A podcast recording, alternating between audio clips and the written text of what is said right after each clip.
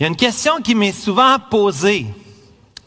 Et je pense que si on est un parent, des fois on accompagne nos enfants ou si on a des amis, on, on les accompagne aussi dans une réflexion euh, pareille. Une question qui revient, c'est qu'est-ce que Dieu veut? Qu'est-ce que Dieu veut pour moi? Qu'est-ce que Dieu veut dans ma vie? Qu'est-ce que Dieu veut dans ma situation? Dans la situation que je vis? Est-ce que Dieu veut que je marie cette femme-là? Pour moi, il est trop tard, hein? Je suis déjà marié. Est-ce que Dieu veut que je prenne cette promotion, ce travail-là? Est-ce que Dieu veut que j'aille dans ce programme ou dans un autre programme d'études? Est-ce que Dieu veut que je déménage ici ou là? Toutes sortes de questions. Qu'est-ce que Dieu veut? C'est une question qui peut revenir pour le chrétien. Qu'est-ce que Dieu veut? Qu'est-ce que la volonté de Dieu? Eh bien, ce matin, frères et sœurs, je n'aurai pas les réponses pour vous. Dans le passage qu'on va voir, je n'ai pas la réponse de quel genre de travail ou si Dieu veut que tu maries cet homme-là ou cette femme-là. Mais ce matin, dans la bonne parole de Dieu, dans 1 Thessaloniciens chapitre 5, les versets 16 à 18, nous avons avec certitude, ce matin, tu peux quitter le lieu dans lequel tu t'es rassemblé avec la certitude de savoir qu'est-ce que la volonté de Dieu pour toi. Par rapport à ce passage, regardez avec moi 1 Thessaloniciens 5, versets 16 à 18, où Paul dit aux Thessaloniciens, soyez toujours joyeux. Priez sans cesse.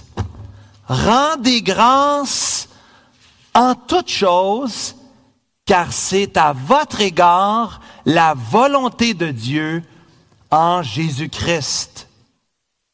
C'est à votre égard la volonté de Dieu, ce que Dieu veut en Jésus-Christ.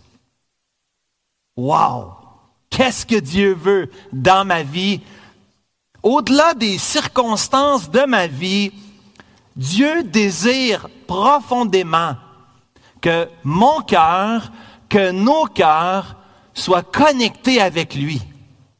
C'est le désir de Dieu. 1 Thessaloniciens 4, verset 3, la page avant dans votre Bible ou sur votre téléphone, 1 Thessaloniciens 4, verset 3 nous dit que ce que Dieu veut, c'est notre sanctification. Dieu désire, mon frère, ma sœur, qu'on se rapproche de lui, qu'on soit connecté avec lui et qu'on soit par le fait même transformé par lui. Il veut me transformer, il veut te transformer. C'est la grande joie du Père. La joie du Père, c'est pas seulement de nous sauver, c'est de nous sanctifier, nous transformer à l'image de son Fils bien-aimé, le Seigneur Jésus-Christ. Quelle joie de vivre dans une communauté, ce qu'on a entendu la semaine dernière. On vit dans une communauté à la lumière de l'Évangile, mais vivre à la lumière de l'Évangile dans une communauté, ça inclut aussi notre dévotion personnelle, notre communion personnelle avec Dieu. Dieu n'est pas grand-père, Dieu est un père. Tu dois avoir une relation directement avec lui. Ce n'est pas parce que mes enfants viennent à l'église avec moi le dimanche matin qu'ils sont automatiquement sauvés. Ils doivent eux-mêmes rencontrer le Seigneur. Ils doivent eux-mêmes être en communion avec le Seigneur. Et comme tout parent, on veut amener nos enfants à l'autonomie autant que possible.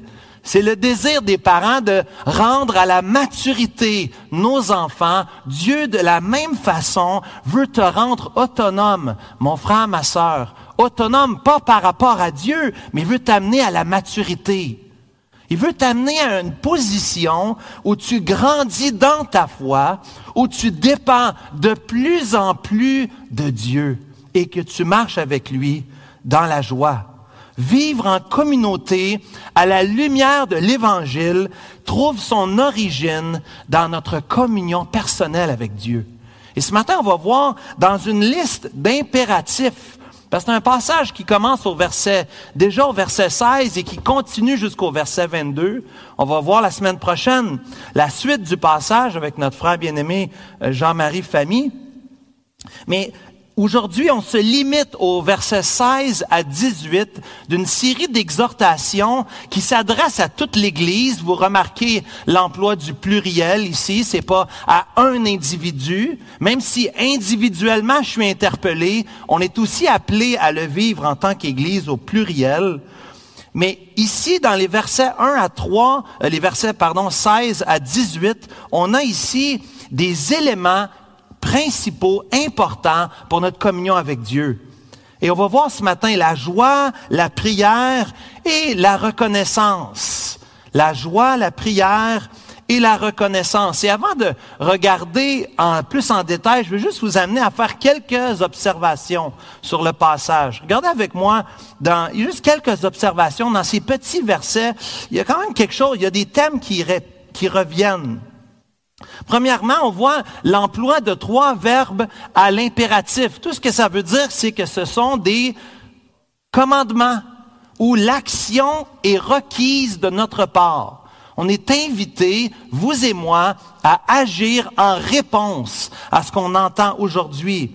Et les impératifs sont au présent dans l'original. Cela veut dire que implicitement, ou ça implique que c'est une activité qui est récurrente, qui doit être faite et répétée une fois de plus à chaque moment, chaque jour de notre vie, pour le reste de notre vie.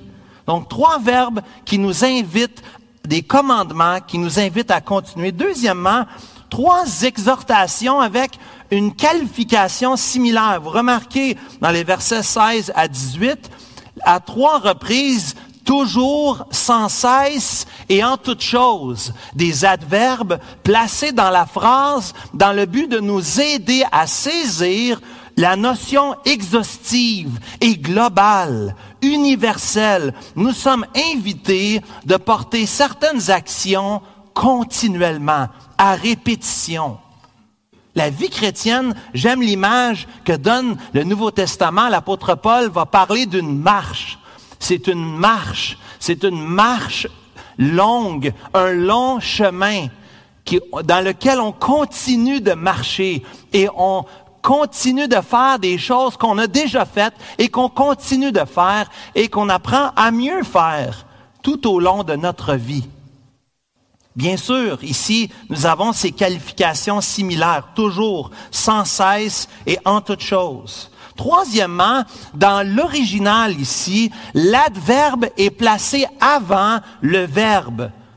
L'adverbe est placé avant le verbe. comme on voit au verset 16, hein, soyez toujours joyeux. Le, le, toujours vient avant le joyeux. dans le verset 17, vous voyez le prier sans cesse. Mais en fait, dans l'original, c'est sans cesse prier. Et au verset 18, c'est en toute chose dans l'original, rendez grâce. Bon, pourquoi on, fait un petit élément pointilleux, détailleux comme ça? C'est que dans l'original, quand on met un mot avant, c'est pour mettre de l'emphase. L'auteur ici, animé par l'Esprit Saint, veut que tu vois la répétition, l'aspect continuel et il, le place avant même le verbe ou le nom. Très intéressant. Et quatrièmement, quatrième petite observation ici, c'est le verset 18, c'est le, thème de l'introduction que j'ai fait il y a quelques instants. C'est à notre égard la volonté de Dieu en Jésus-Christ. Eh bien, ça, ce bout de phrase-là s'applique aux trois impératifs.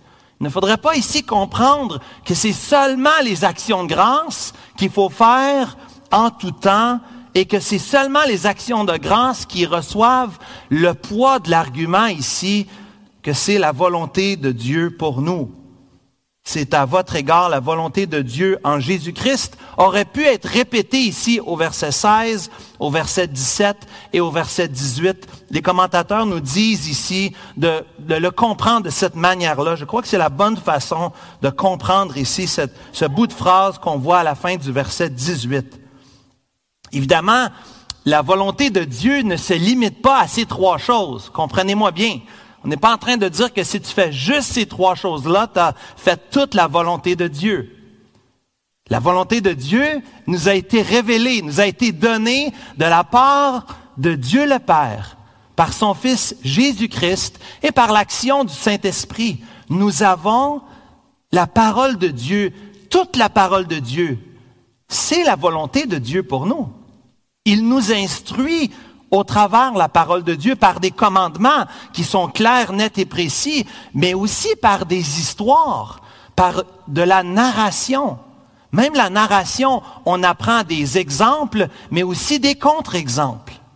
On apprend même dans les généalogies. Imaginez-vous, même les généalogies font partie de l'écriture, les saintes écritures qui sont bonnes pour nous instruire, comme Kevin a prié tout à l'heure, pour nous enseigner, pour nous convaincre, pour nous corriger. Dieu nous a donné toute sa parole et sa volonté se trouve dans sa parole. Mais intéressant ici, et assez rarement, en fait, difficile de trouver des listes d'impératifs où le Seigneur va, par l'entremise de l'Esprit Saint, mettre cette emphase que voici la volonté de Dieu.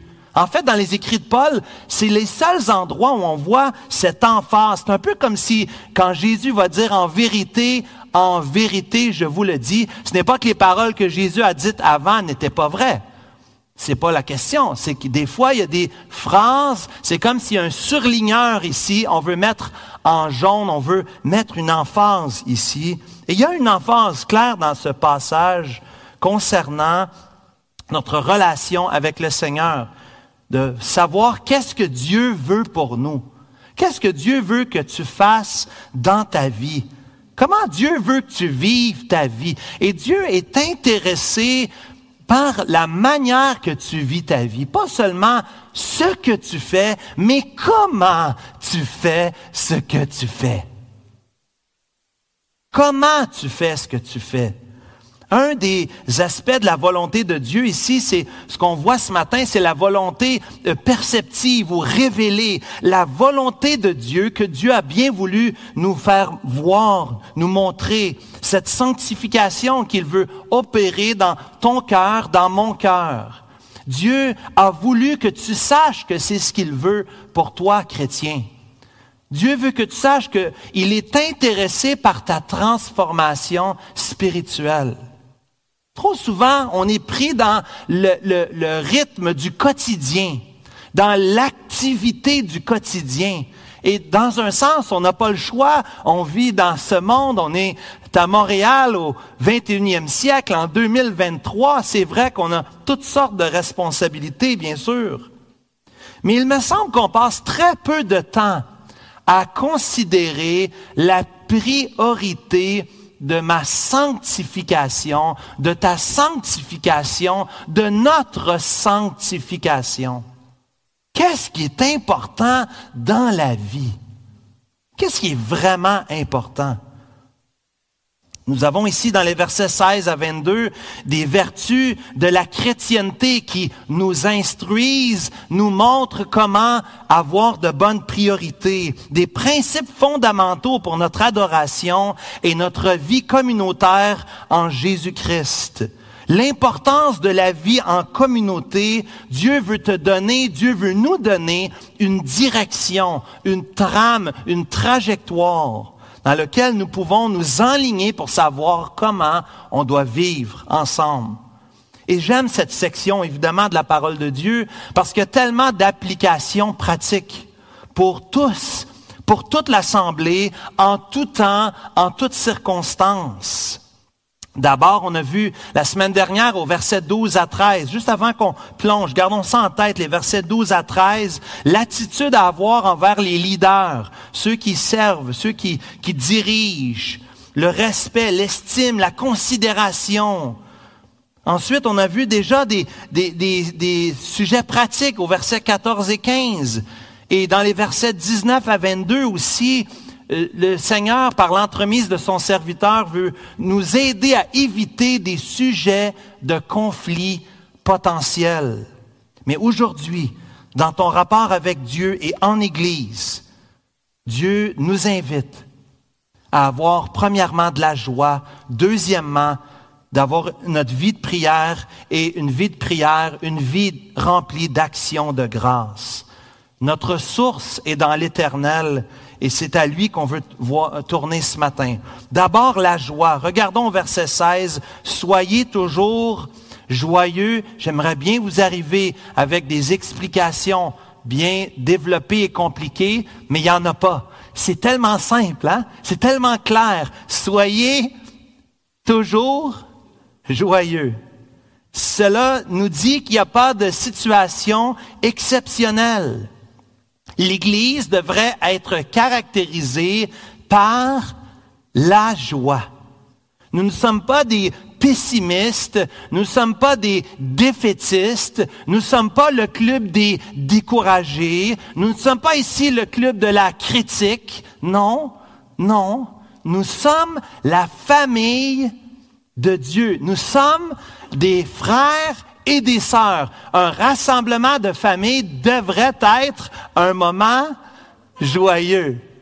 Quand on se retrouve, retrouve autour de la table, quand on vient manger ensemble, d'habitude chez nous on mange assez bien, ça paraît, hein?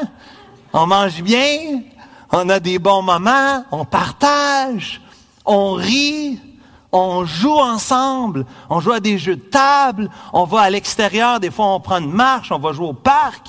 Là, on a commencé une nouvelle affaire, on joue au baseball, imaginez-vous, on se met toute la gang, on est 25 à jouer au baseball, pas tout à fait. On a du plaisir ensemble, on a du fun.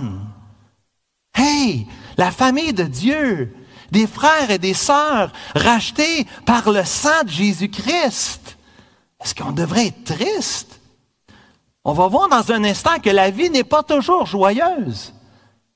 Mais par définition, nous sommes les fils et les filles du roi des rois. Notre Père nous a sauvés et veut notre joie. Il veut ça, il désire ça pour nous. Nous sommes la famille de Dieu. Nous sommes les pardonnés. Nous savons la fin de l'histoire.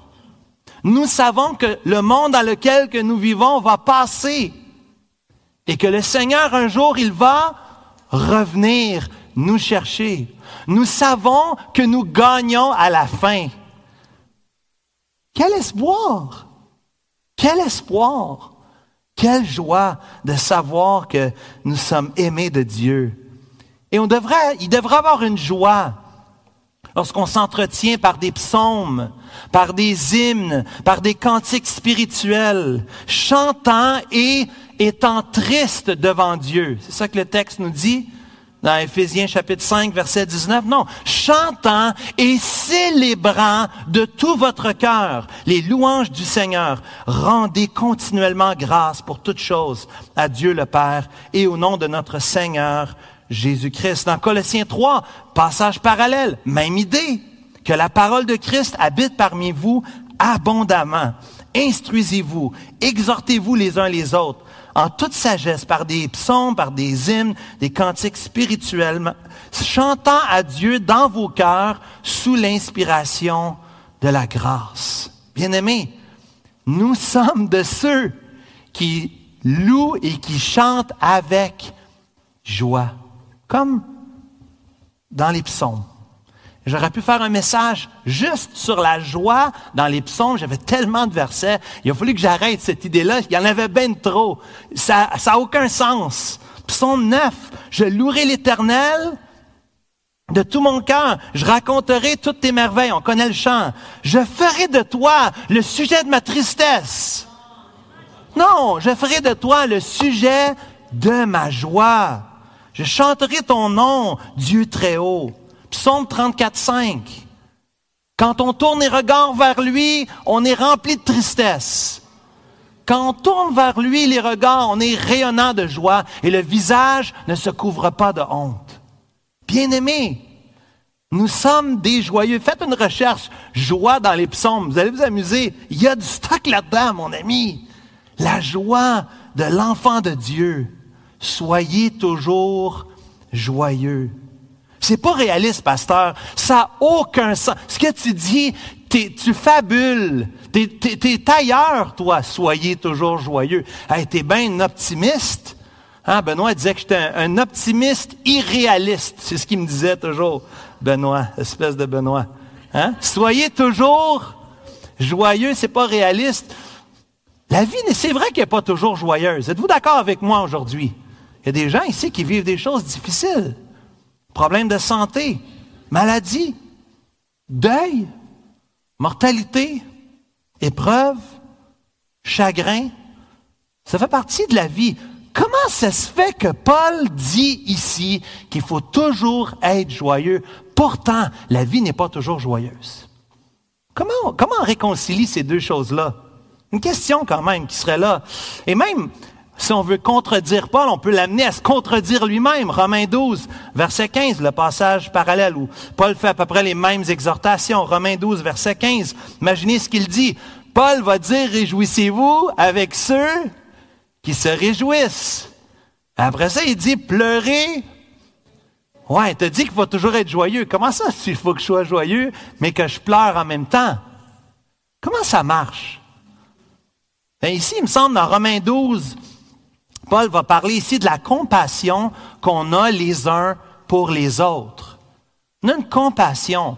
Je me réjouis avec ceux qui se réjouissent, mais je suis triste aussi, parce que tu es mon frère, parce que tu es ma sœur. Et c'est vrai que la vie n'est pas toujours facile. Les Thessaloniciens l'avaient expérimenté. Dans Acte 17, le, passage qui nous parle de le, début de l'Église à Thessalonique, on voit qu'il y avait de la jalousie. Tu as déjà été jaloux? Tu as déjà été victime de jalousie? La méchanceté, acte 17. Il y avait des, il était traîné devant les autorités. Quelqu'un se fait traîner devant les autorités. Les Thessaloniciens se faisaient traîner devant les autorités, nous dit acte 17. Dans, dans 1 Thessalonicien 1, verset 6, notre livre, on est dans 1 Thessalonicien.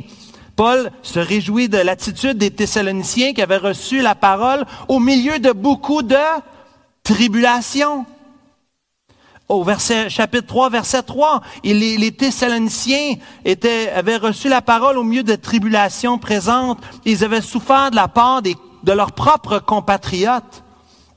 Ils vivaient, les Thessaloniciens, le même paradoxe que toi et moi, on est appelés à vivre.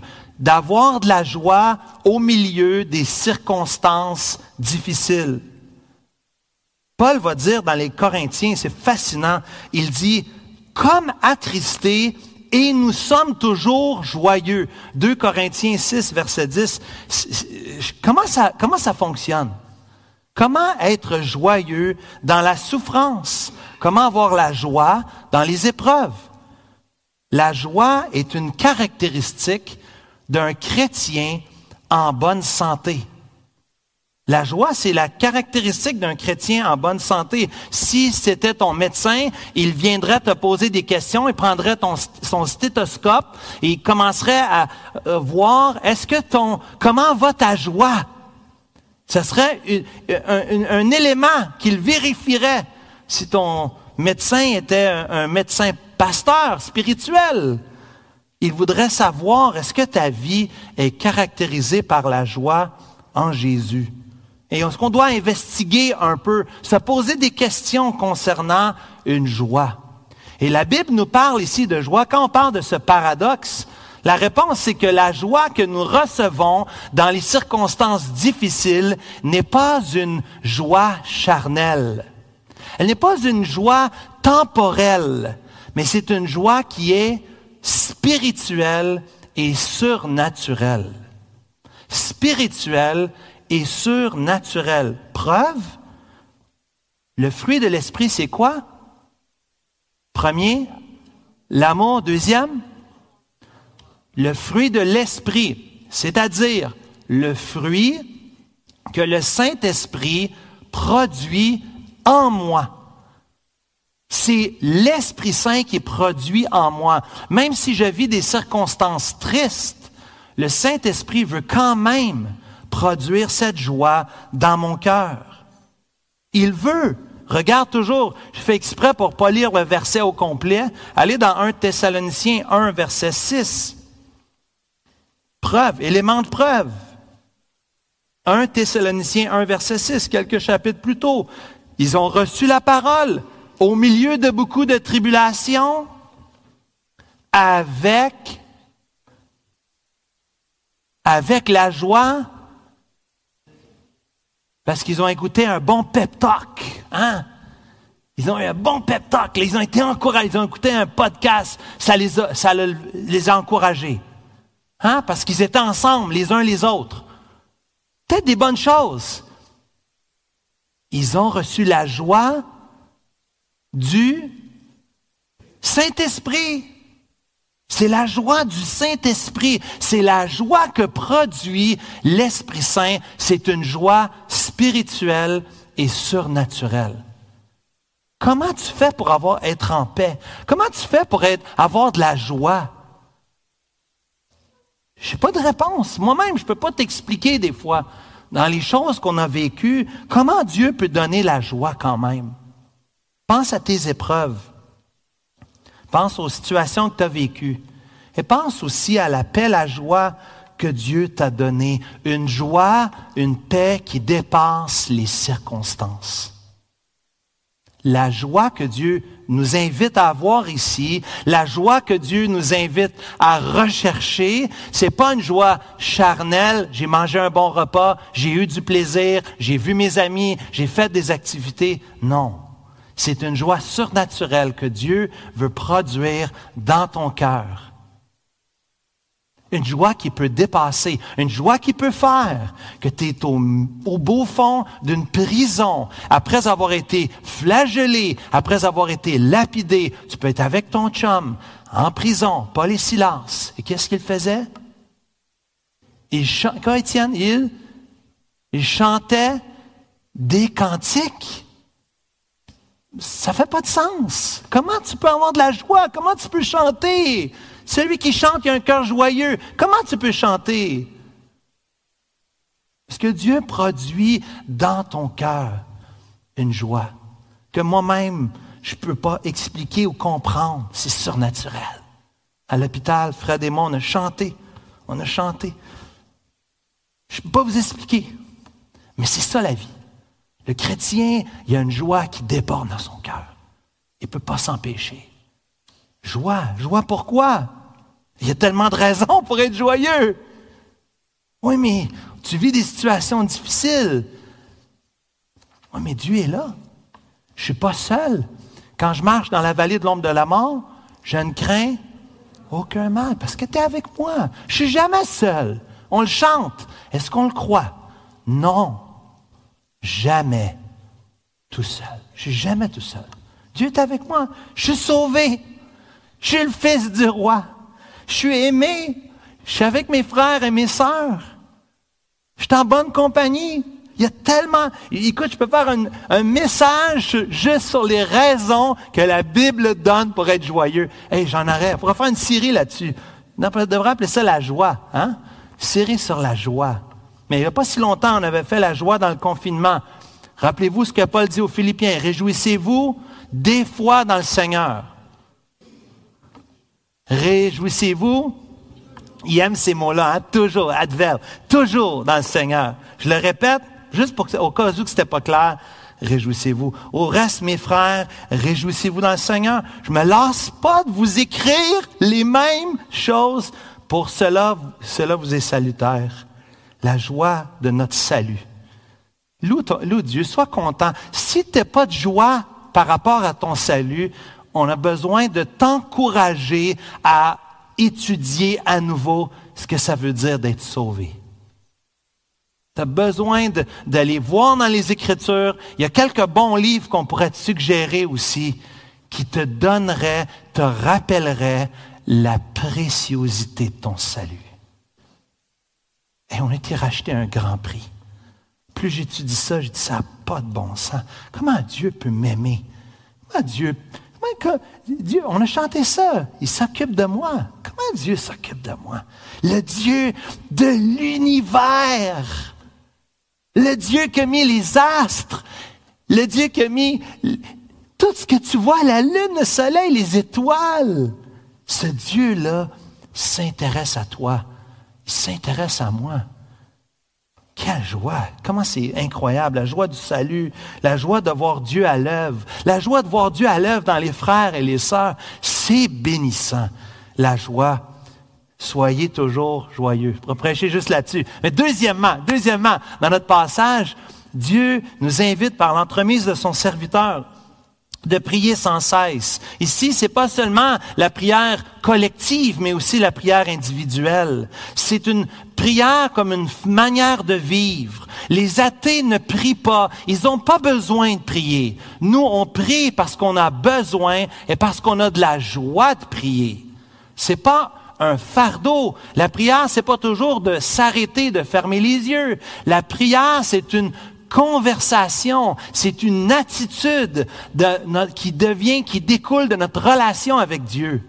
Alors, lorsqu'on est avec Dieu, lorsqu'on marche avec lui, en toutes circonstances, on peut lui dire, même dans notre pensée, dans nos cœurs, on peut le dire avec quelques mots, on peut remettre nos cœurs au, au pied de Dieu. Les chrétiens prient parce qu'ils dépendent de Dieu. Nous sommes des dépendants. Lorsque nous prions, nous reconnaissons notre dépendance envers Dieu. Quand tu pries pas chrétien, tu dis que tu n'as pas besoin de Dieu. Tu dis que tu es correct par toi-même. On n'a pas été sauvés pour ça. On a un Père, on est en relation avec notre Père, on lui tient la main et on veut, on est en dépendance envers lui, constante. Même après 35 ans de vie chrétienne, je suis toujours dépendant de Jésus-Christ. Autant que la première journée que j'ai été sauvé. C'est pas qu'après 35 ans, je deviens indépendant. Plus besoin de prier. Ben non, au contraire. Plus je vieillis, plus je connais Dieu, plus j'ai besoin de lui, plus je me rends compte que j'ai besoin de lui. Imaginez. Ceux qui sont joyeux, c'est ceux qui prient en général. Pourquoi? Pourquoi? Parce que lorsqu'on a des fardeaux, lorsqu'on est chargé, lorsqu'on est fatigué, lorsqu'on porte sur nos épaules de lourdes charges, qu'est-ce qu'on est invité à faire? Selon Matthieu chapitre 11, versets 28 à 30. Venez à moi, vous tous qui êtes fatigué et chargé, et je vous donnerai du repos. Tu veux du repos?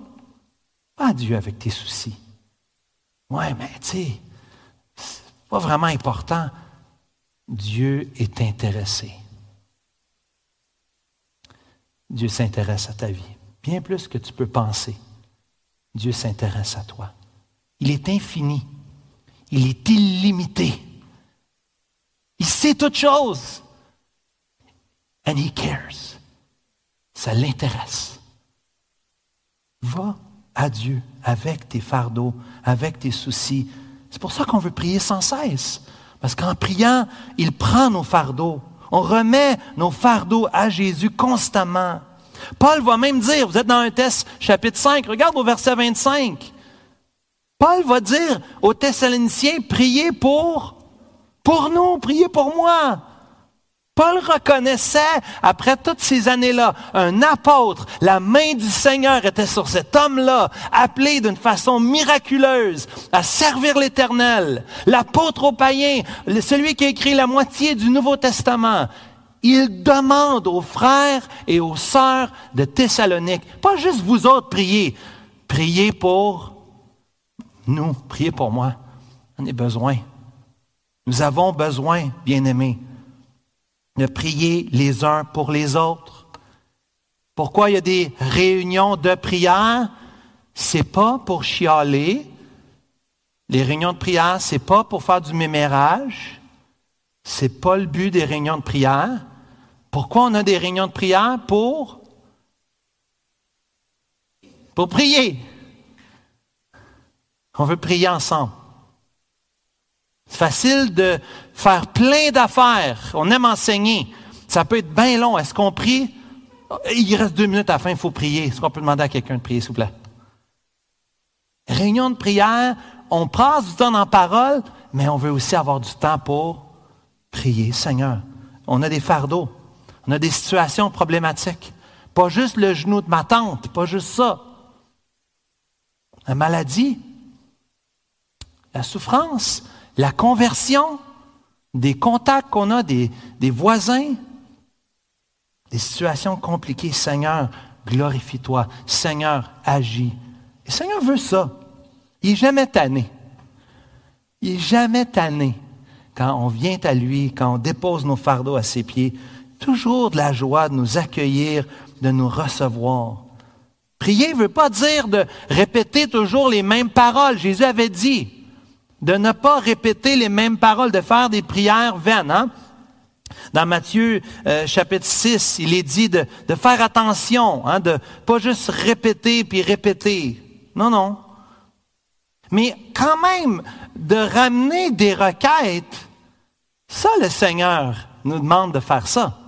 Preuve, Luc chapitre 11, autour du Notre Père, hein, des versets 1 à 4, tout de suite après le Notre Père, dans la version euh, de l'Évangile selon Luc, au verset 5, Jésus donne l'exemple d'un ami qui cogne au milieu de la nuit.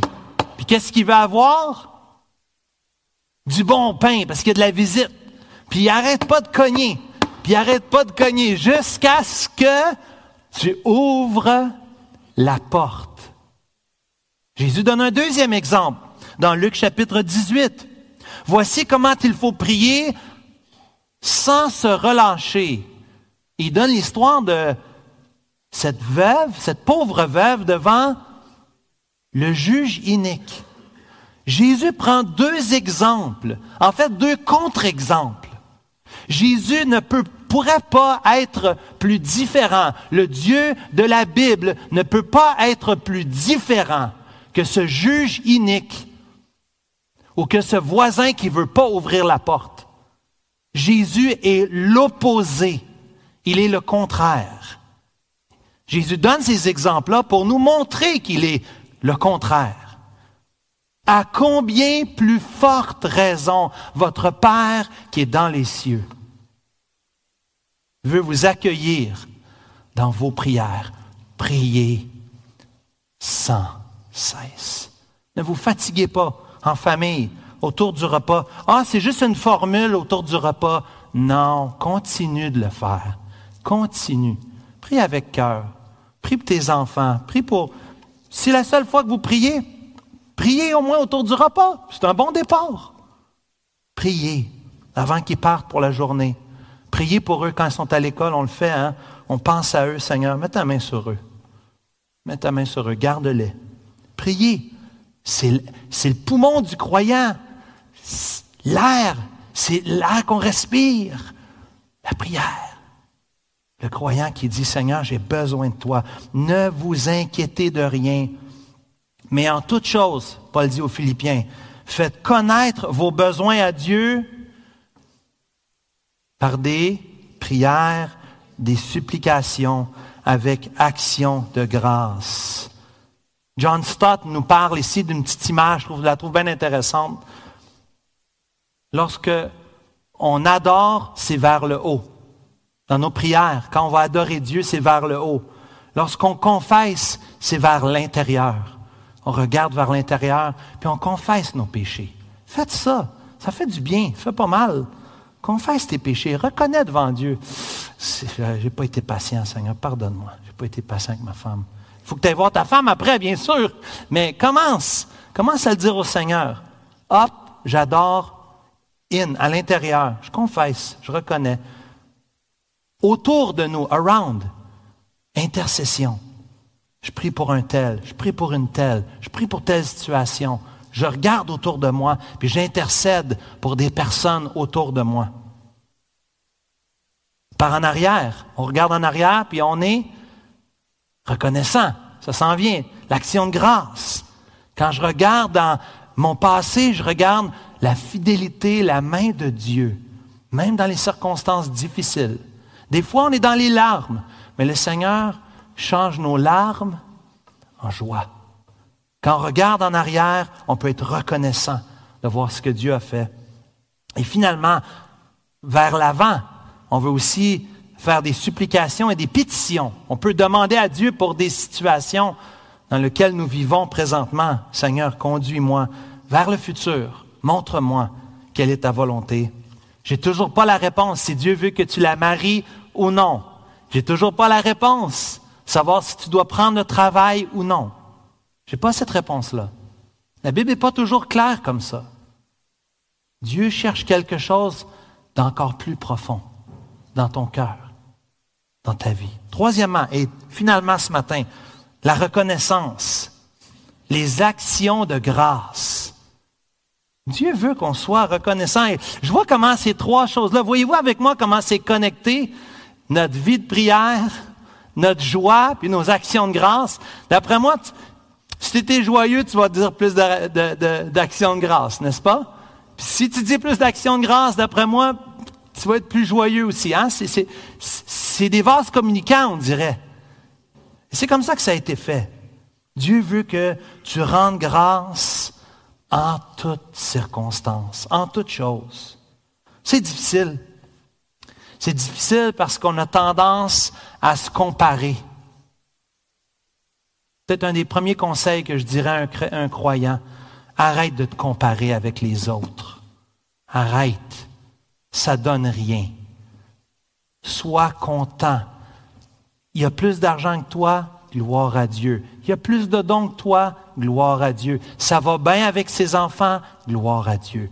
Même si tu sens que tu es le seul qui vit toutes sortes de difficultés, c'est pas vrai en passant. Ça, c'est l'ennemi de nos âmes qui veut toujours qu'on pense qu'on est tout seul. Et lorsque je suis reconnaissant, même pour les autres, je suis reconnaissant pour les dons qu'elle a, qu'il a reçu, que j'ai pas. Merci Seigneur. Merci Seigneur pour ces dons-là. Rendez grâce en toutes circonstances. Il y a toujours des raisons pour lesquelles on peut être joyeux et reconnaissant. Et Dieu. Savez-vous que l'absence de reconnaissance, c'est la marque du non-croyant? L'absence de gratitude, Romains 1, verset 21, nous dit que le non-croyant est caractérisé par l'absence de reconnaissance. Il n'est pas reconnaissant. On veut savoir qui est au Seigneur. Un des fruits, la joie, la vie de prière, mais aussi l'action de grâce. il n'est jamais reconnaissant, lui. Elle est, jamais contente, elle est jamais reconnaissante les antennes devraient allumer. Est-ce qu'on a vraiment saisi, pense à ton propre cœur, est-ce que j'ai vraiment saisi la richesse de la grâce de Dieu? Est-ce que je suis reconnaissant pour ce qu'il a fait pour moi? Est-ce que je suis reconnaissant pour ce que Dieu m'a donné, même si on veut toujours plus? On est d'accord, on est dans notre chair des éternels insatisfaits. Mais Dieu nous invite, bien-aimés, à avoir de la reconnaissance les psalmistes, les psaumes. On pourrait faire de quoi juste sur les actions de grâce dans les psaumes. Regardez ça, psaume 26, verset 7. Je vais autour de ton autel, ô éternel, pour éclater en action de grâce. Wow. Hey, c'est fort. Regarde le terme. Éclater en action de grâce et raconter toutes tes merveilles. Des actions de grâce. Pas juste pour ce qui se passe ici, ici-bas, mais des actions de grâce pour Dieu. Qui Dieu est, la beauté de sa personne, la splendeur de son être, ses attributs. Regarde les attributs de Dieu. Seigneur, que c'est merveilleux que tu es comme ça. Seigneur, je vis une situation tellement injuste, mais Seigneur, toi, tu es la justice et tu me feras justice. C'est ce que ta parole dit. Les promesses, bien-aimés, les promesses nous rappellent, c'est encore une autre raison pour laquelle on peut être reconnaissant, à offrir nos actions de grâce. Des actions de grâce en privé, des actions de grâce en public. Nos prières, même ce matin, j'ai demandé à Édouard qu'on fasse un temps de prière communautaire pour continuer ensemble. On le fait des fois pour offrir des actions de grâce, pour dire en toutes circonstances, Seigneur, nous sommes reconnaissants. Nous savons que toute bonne chose vient de ta main. Toute chose concourt au bien de ceux qui, t'aiment. Et Seigneur, même quand je ne comprends pas, même si je ne suis pas heureux présentement dans cette situation-là, je sais, Seigneur, que tu veux ma joie et tu veux que je sois reconnaissant. Et par obéissance, j'ai la joie d'être reconnaissant. En conclusion ce matin, quels seraient des éléments de motivation? Parce que là, on a vu la pratique déjà. Les applications sont là, n'est-ce pas?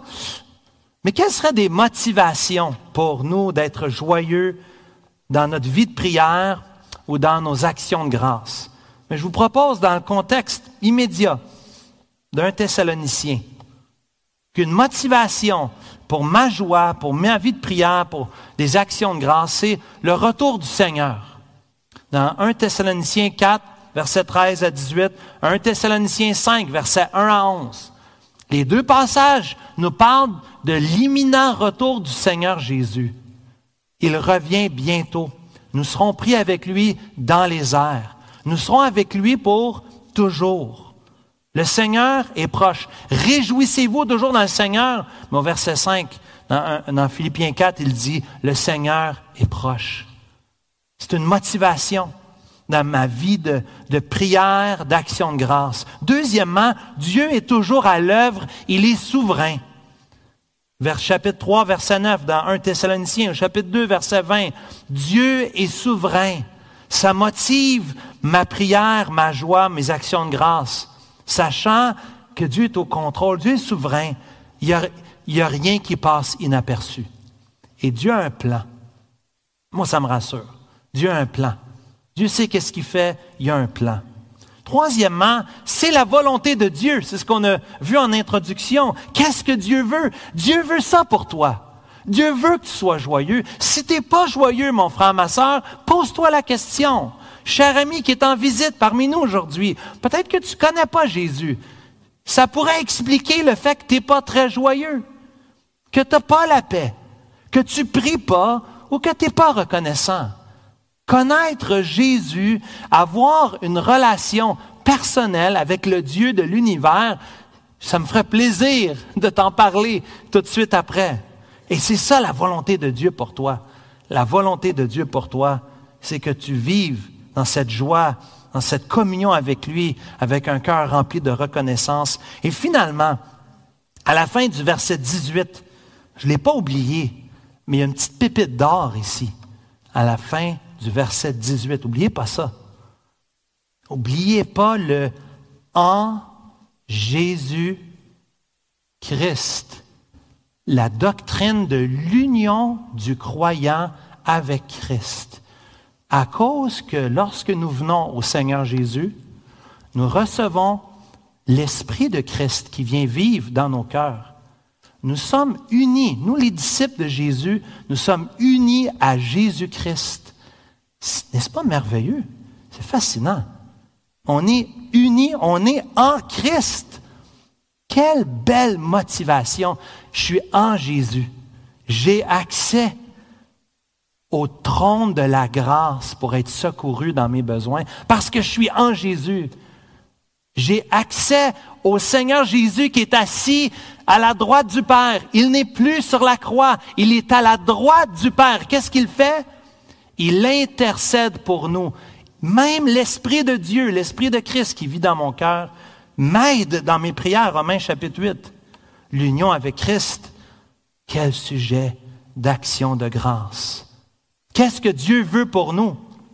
Soyez toujours joyeux.